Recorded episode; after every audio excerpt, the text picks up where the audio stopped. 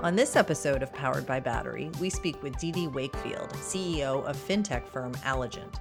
Alogent sells into banks and credit unions, many of which are realizing now, more than ever, the need to modernize their technology. Wakefield also talks to us about the management challenges and opportunities she's grappled with during COVID 19. Have a listen. Well, Dede Wakefield, welcome to Powered by Battery. Thanks, Becky. I'm excited to be here.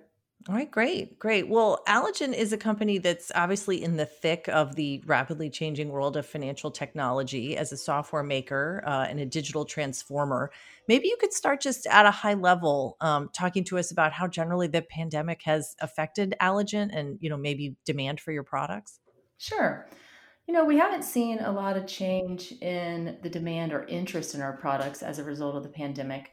But we've seen pauses, right, as financial institutions have needed to reprioritize their immediate um, efforts and and look kind of internal in the wake of COVID, um, thinking about what they need to do for their customers and their members. Um, so there was certainly um, a bit of a delay in in in sales and conversations and um, in interest, but um, but it was more of, of a pause rather than than a real sea change. Um, we also, though, w- when I think about what we deliver to financial institutions, we really are uh, a replacement um, product of some of some kind. Most of fintech really is. We're replacing antiquated systems with newer, you know, more innovative solutions. So while the you know shutdowns um, impacted things from a pause perspective. I think if they did anything to help our business, they highlighted to many of the banks and credit unions what was inadequate in the solutions they were providing to their consumers and to their members. That that's interesting. What are there any specific examples of that? I mean, I know for instance some of your business has to do with automatically processing paper checks, right? Yeah, so obviously, one of the most um, sought after solutions um, after everything started to shut down and people couldn't walk into branches for a good month, six weeks, if not two months in some in some uh, in some states. Um, one of the things we saw a, significant increase in from a transactional perspective was the um, processing and the depositing of a check using their mobile phone um, you know that has had an evolution over the years going from being um, you know kind of an, an, an, interesting innovative tool that you know large banks are initially started to um, to roll out to their consumers um, and has turned really to more being kind of um, and was a competitive advantage to really being table stakes now. Um, and what we've seen is that there was there there historically was was a you know a segment of of the of the consumer base that um, was otherwise hesitant in the past potentially to to deposit their checks on their mobile phone either due to security or not wanting to work work the camera whatever it might have been. Um, and a lot of those the the that separation of of kind of the the different kind of tiers of of the the consumer have really gone away because of necessity. Um, which you know means that um, the banks and credit unions that we've spoken to of recent, um, their biggest question now is, does it stay? Does somebody who, out of necessity in April, needed to deposit a check using their mobile phone because there was really no other way for them to do it, and how do you get them to keep coming back and doing it um, rather than you know, going backwards and thinking that the only way now they can do it again, now that the branches are slowly opening back up, is to go back inside. It's not that they don't want them back inside, but they know this is a more convenient method for them. So some of that is now what they're starting to tackle as it relates to behavior. Right. If if grandma can do a Zoom to talk to the grandkids, maybe she'll continue uh, right. taking pictures of her checks. Okay. Exactly. Okay. Well, we'll, we'll talk talk a little bit about the whole business of paper checks. I mean, I've always found this um, theme so interesting with Alogent because, you know, in some ways, with all these online payment options we have and how the world is moving, um, I think who is writing checks anymore? But it turns out an awful lot of people, right? Consumers and businesses. It is um, an awful lot um, of people, and yes, businesses account for um, a pretty large percentage. Um, part of the reason for that is due to their own um, due to two things one um, checks still allow small businesses, which make up the majority of the businesses in this country, they still allow small businesses to manage cash flow in a way that they um, could not do if everything was automated. And secondly, you know, systems, accounting systems, which are, um, you know, have been in place in many um, in organizations for many, many years. The um, just the the ease of cutting checks and and putting checks in the mail is still very much a part of just the accounts payable process. Um, so those things are really a lot of what keeps the uh, the the uh, the checks in the in the market from a business perspective. But you'd be surprised, I'm sure, to know that there are four, there were 14 and a half billion checks still written in 2019, which is a oh pretty oh big number. Um, it's a pretty big number. It's also the average value of a check um, is upwards of a thousand dollars. So there's two things and from a phenomenon perspective on a consumer or on a on a consumer basis rather than a business basis related to why people still write checks. And one of them has to do with a comfort of size of check, writing checks that are of size.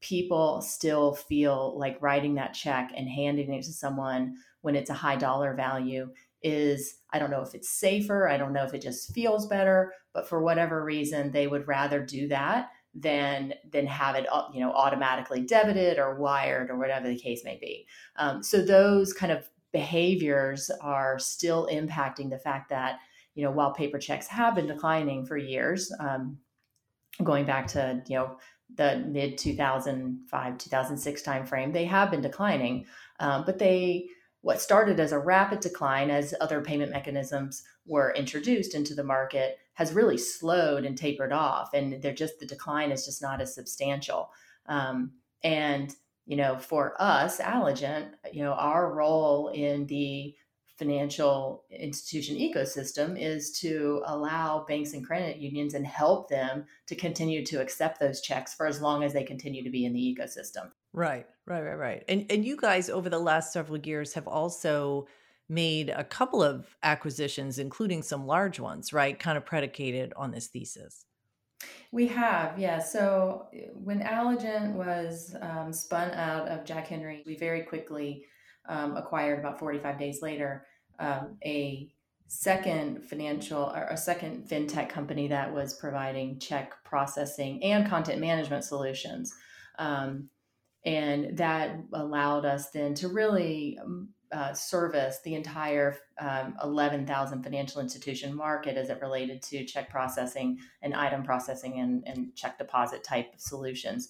Um, the smallest you know credit union and the largest bank um, we had solutions for them. But that was also about us helping banks uh, and credit unions with uh, workflow document workflow you know content workflow inside of their organization in order so that you know if you're a member and you walk into a credit union and you already have an account and now you want to get an auto loan um, because remember especially in the credit union space a lot of members use their credit union for multiple um, services.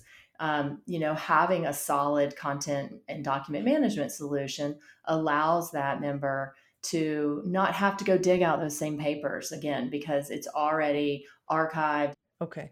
Well, let's shift gears a little bit and talk about, you know, what's on everyone's mind. I think at least for other CEOs, you know, or company founders who might be listening to this, which is how you manage through uh, such a crisis. Tell me a little bit about what the last six months have been like. You know, as a leader, how how has this tested you, maybe, and how how are you managing as far as you know where you're getting advice? Who who are you turning to for advice and counsel during these times?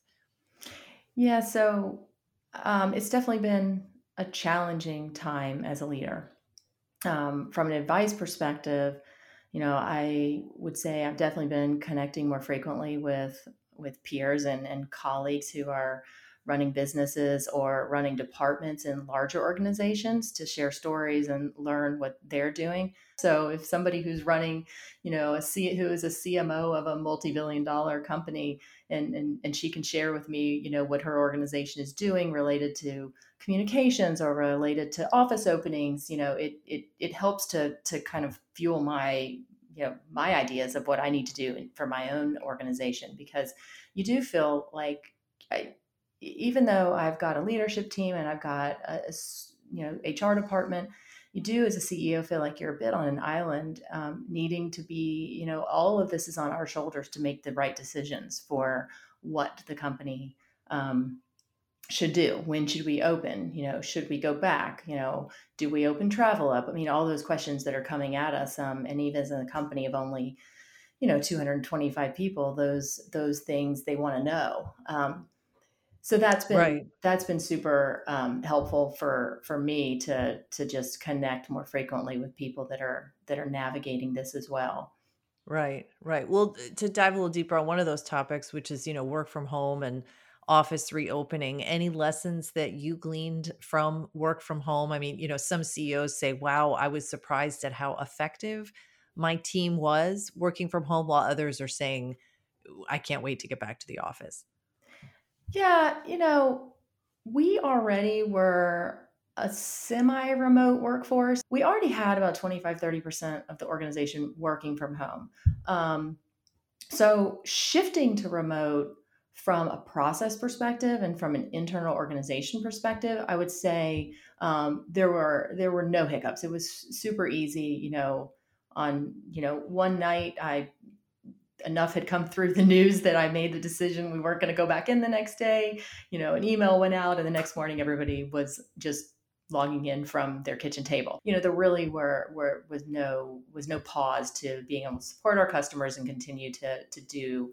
um, you know what we need to do as an organization but i would say that um, what i've learned going remote um, is though we didn't lose anything from productivity perspective um, immediately i think because i still did have 70% of the organization coming into one of the four one of our four offices every day what you started to lose was that informal office conversation um, that you just might have seen somebody in the hallway or you might have run into them in the break room or you might have even just walked out with them on the way to go get lunch. Um, and you know you just you hear things you you you know you chat about things and that informal kind of office chatter um, it really has a place in in in innovating and improving your business and um, and I think that's the piece that has taken longer to see um, but it's there um, because there's just not that same amount of i don't know osmosis really. I think the other thing i learned was that i didn't make any sort of mandate early on as it related to um,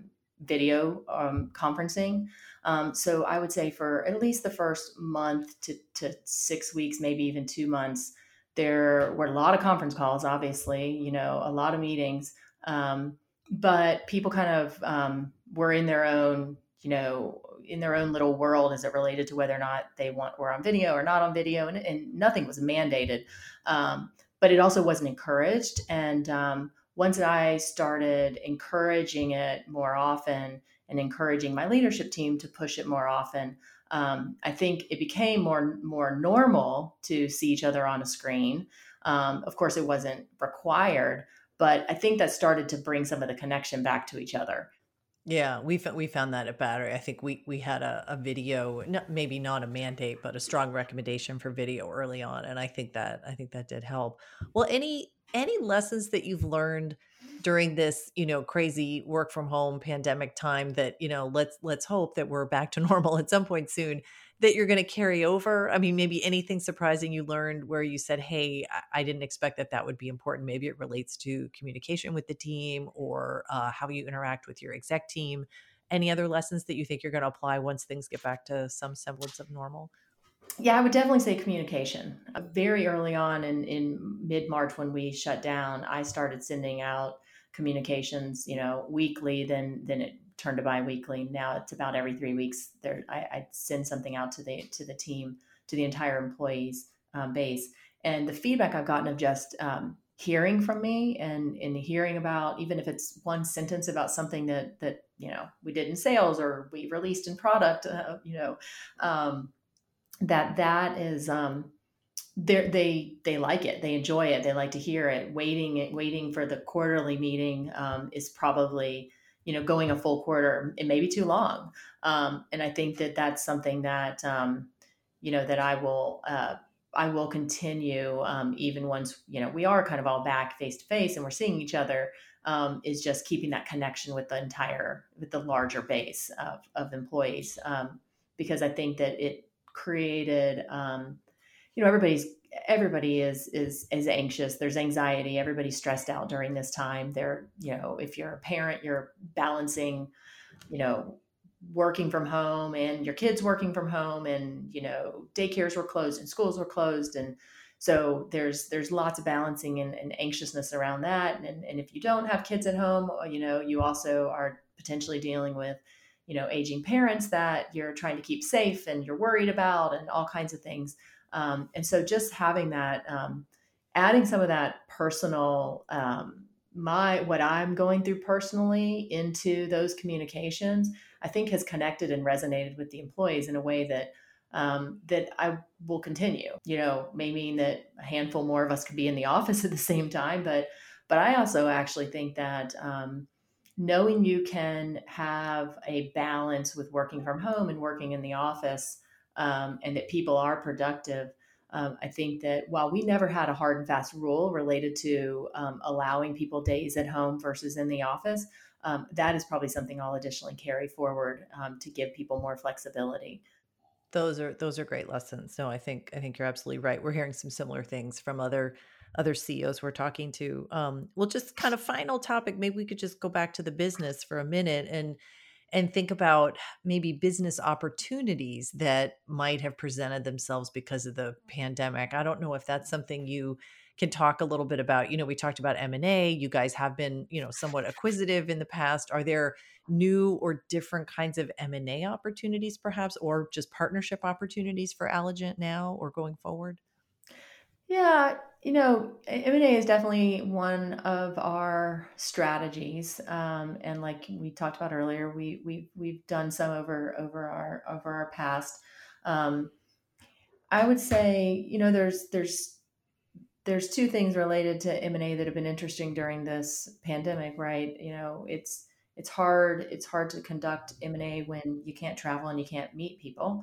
Um, so doing things um, all remotely is is is a bit of a of a different um, way to do things, but um, but it has meant that um, I think in our space and and with the types of um, the types of uh, businesses that you know we want to work with, we've we have found that um, we've that all of us um, because you know we aren't traveling we aren't spending up to you know an hour and a half two hours in the car to drive to an office every day. Um, we we all are a little more available. That's the one thing that's been that's actually been kind of interesting too is that um, if you if you go back six months you know most of us um, in that most of us were not available 40 hours you know a week. You're available some portion of that because you've got other things you're doing. Um, and in some cases it's the travel and it's the commute and all these things that that make and so now things are you're able to to conduct business a, bit faster than you were before. And so we're finding that we're a, we've been able to um, engage with with partners that you know we're always on our radar and they were we were always on theirs right one topic i did want to make sure we talked about was um, integrating mm-hmm. acquisitions mm-hmm. you know because your acquisition of bluepoint was obviously quite large i don't know when you think about you think about how that process went and i know you personally were very hands on there maybe talk a little bit about that maybe lessons you learned and you know if you guys were to do another big deal post covid i don't know if the integration would be different perhaps because more people are working remotely perhaps because you can do some of these things more quickly as you mentioned. Yeah i uh, you know i haven't really thought about how integration will change but as you pose the question um, a lot of thoughts run through my head related to integration because I've done a lot of integrations in my in my career, um, and then in the acquisition of, of Bluepoint, and then Jwaala about two or three years ago as well, integrating both of those businesses in. Um, you know, a lot of time and focus was spent on the people in the offices and and you know converting things and um, a lot of process change and and uh, leadership kind of oversight and making sure that that everything nothing's being lost of the other organization and the way things are folded in you know integration just takes on a life of its own but as you as you pose that question it definitely um, a lot of of different ideas are are spinning, right? Because um, the business a business we might acquire today may look very different than it did six months ago as it relates to you know do ever does everybody congregate in one office? Are they remote and spread out you know whereas they might not have been before but now they can be?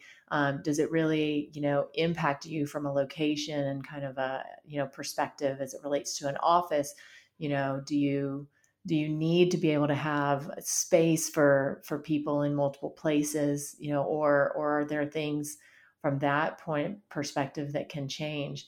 You certainly doing integration in a time if we were to acquire something while there's still you know major restrictions on travel and and, and time in office um, creates difficulty because i do think that personal connection with people um, during an integration is super important and is one of the things that really kind of sets the stage from the beginning is is having you know that um, that in those initial kind of meetings and conversations you know face to face and not being able to necessarily do that um, will certainly pose its own its own challenges but then there are other things that may be easier um, because an office is not necessarily as important as it was. So you may not need to integrate a lot of real estate, or you may not need to think about some of those types of things um, that you might have needed to in the past. So um, yeah, it'll be right. it'll be interesting. Um, I mean, I'm thinking of even minor things like you know signage, like you yeah. know things that are you know when you think about what happens to the acquired company's brand and how much of right. that stays and how much goes away. Maybe in a post-COVID world, that that will be quite different, or maybe not quite as important. Yeah, no, okay. Definitely going to be interesting to think about. Well, what I guess maybe we could just close by, um, you know, looking forward um, and thinking about, you know, how you're thinking about bringing Alogent out of this and, you know, adapting to our, our new world, whether it's normal or not. I guess we don't know when or if that's going to happen. But what what would you say your, you know, top two or three priorities are as a leader and as a CEO right now during this time?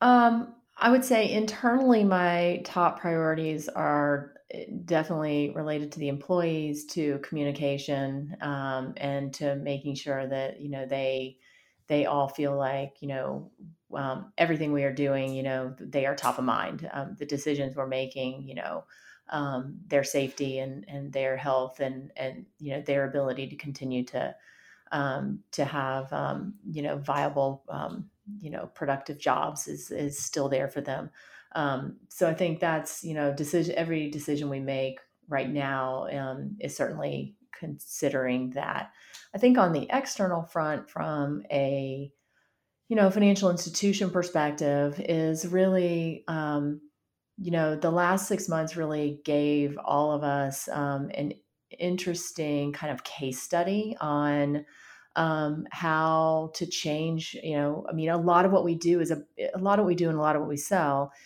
is about changing consumer behavior if you know whether it's with a digital platform so are you going to log on to your you know to the internet or to on your phone in order to um, do various things at your at your bank or credit union or you know do you want to walk in the bank and and and certainly you know the the shift to digital is um, is something that's pretty um, important and critical to the financial institutions. But um, for me, it's really taking what we've what we've seen happen as a case study to you know what can we improve? How can we help financial institutions better um, with you know obviously the solutions and the services that we provide but um, are the ways that we can do them do it better to help them in a in a more profound way than than we even thought about before um, and I think those are, you know, those are the things I'll t- I task my team with um, in thinking about and in having conversations. You know, we all have conversations with with credit union and, and bank leaders to um, to get their insight, right, to understand what they've what they've seen, what they've done, and and you know where they feel like the improvement is necessary, um, and then you know we'll we'll help them along the way. Well, that's great. All right. Well, Dede, some great insights here, and we really appreciate you joining us. Yeah, well, thanks for having me. I appreciate it.